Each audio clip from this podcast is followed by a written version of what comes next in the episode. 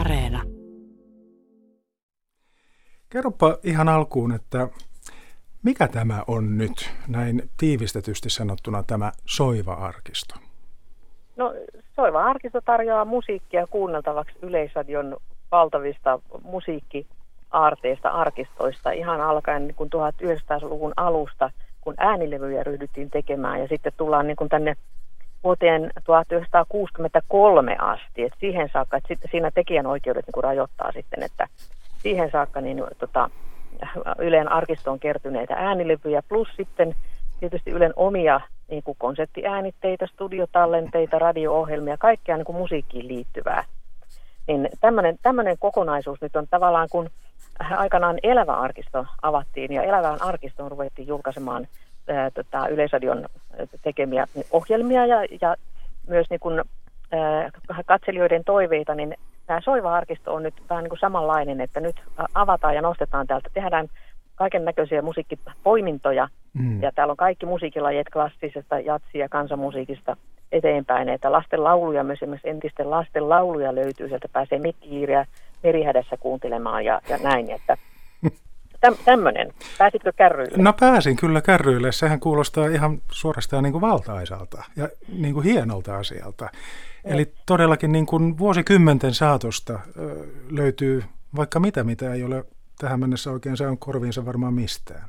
Niin, ja sitten eikä pelkästään ne kun, ei ole pelkästään kuunneltavaa musiikkia, vaan sinne ollaan koottu myös niin kuin tarinoita taiteilijoista kautta niin kuin aikaan ja niin kuin suomalaisista taiteilijoista, säveltäjistä ja laulajista ja soittajista, kapellimestareista ja sanottajista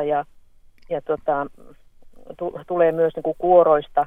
Ja tämähän täydentyy jatkuvasti, että me avattiin tämä maanantaina, mutta tämä ei suinkaan ole vielä valmis. Ihan ollaan niin kuin alkumetreillä ja tänne voisi myös niin kuin esittää toiveita, mitä musiikkia haluaisi täältä niin kuin kuultavan. Ja meillä on semmoinen ylipäätään siis tämä, mistä tämä palvelu löytyy, niin yle.fi kautta Soiva-arkisto, kun kirjoittaa Soiva-arkisto kaikki yhteen, niin sinne osoitteeseen kun menee, niin siellä heti sitten siinä ylhäällä vasemmalla on tämmöinen kaavake, tai niin kuin, linkki, jonka kautta pääsee sitten lukemaan, toivomaan ja antamaan palautetta, että tosi mielellään niin kuin tehdään kuuntelijoiden kanssa yhdessä tämmöistä, sitten voidaan tehdä kaiken näköisiä kokonaisuuksia niin, toiveiden mukaan. Niin, että jos nyt sattuisi toivomaan vaikka sanotaan kipparikvartettia, että sitä löytyy liian vähän, niin voisi siellä käydä toivomassa lisää. No sitä kyllä nimenomaan. No niin. Sitten katsotaan, minkälaisessa tahdissa sitten saadaan niin kuin sitä koottua sinne.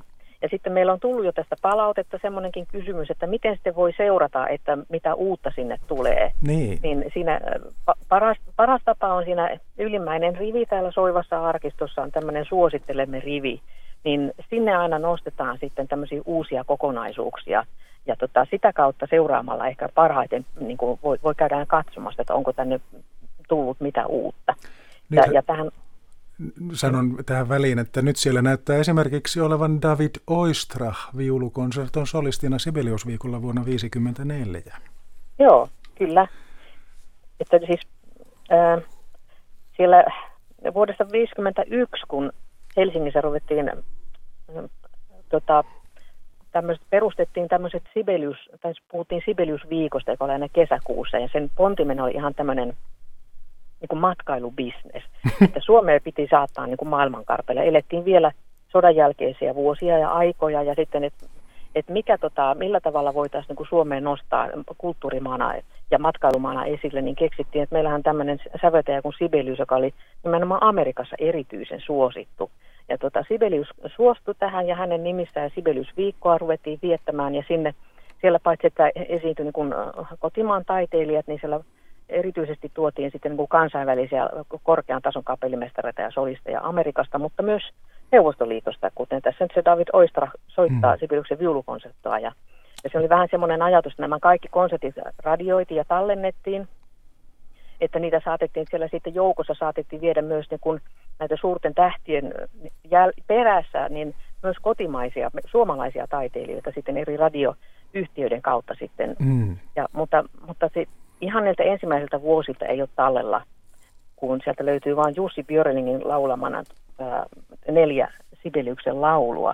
Mm-hmm. Radion sinfoniaorkesteri soittaa ja Nils Erik Pukset johtaa. No sanoit myös, että siellä on tarinoita tai kertomuksia tai tarinoita siis esimerkiksi sävelteistä tai musiikin toimijoista. Ovatko ne radio-ohjelmia vai kirjoituksia?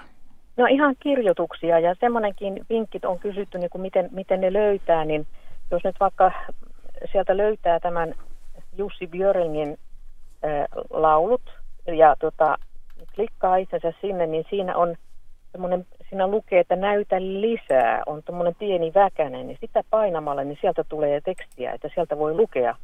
Ja tämäkin on tämmöinen hyvin erityistapaus, ylipäätään nämä 4 laulua on jäljellä, että kun Yleisradioon vasta vuonna 1934 ostettiin ensimmäiset tallentimet, että ylipäätään pystyttiin tallentamaan musiikkia, mutta sitten vuonna 1951 oli sitten hankittu uusia tämmöisiä avokelanauhureita ja Ylen studiossa työskenteli freelancerina tämmöinen Henrik Grishar niminen henkilö, joka sitten omatoimisesti vaan laittoi, että hän halusi kokeilla ja laitetaan tästä niin kuin nauha pyörimään ja nämä Björlingin laulut jäi sitten talteen, mutta ne olivat avokelanauhurilla ja tämä herra Grishar niin teki sitten oman niin kuin uransa musiikkiopettajana ja kuorojohtajana, että hän ei ollut yleisössä enää, mutta 40 vuotta myöhemmin hän törmäsi, että hyvänen aika tämmöinen kella täällä on olemassa, että mitäs tälle kuuluu. No se oli kutistunut ja mennyt 161 palaan.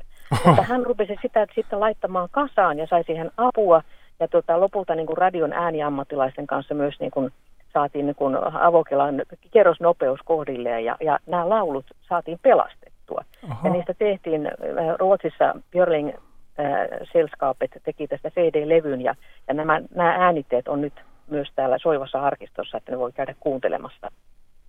No vau, sepä se oli hieno tarina. Joo.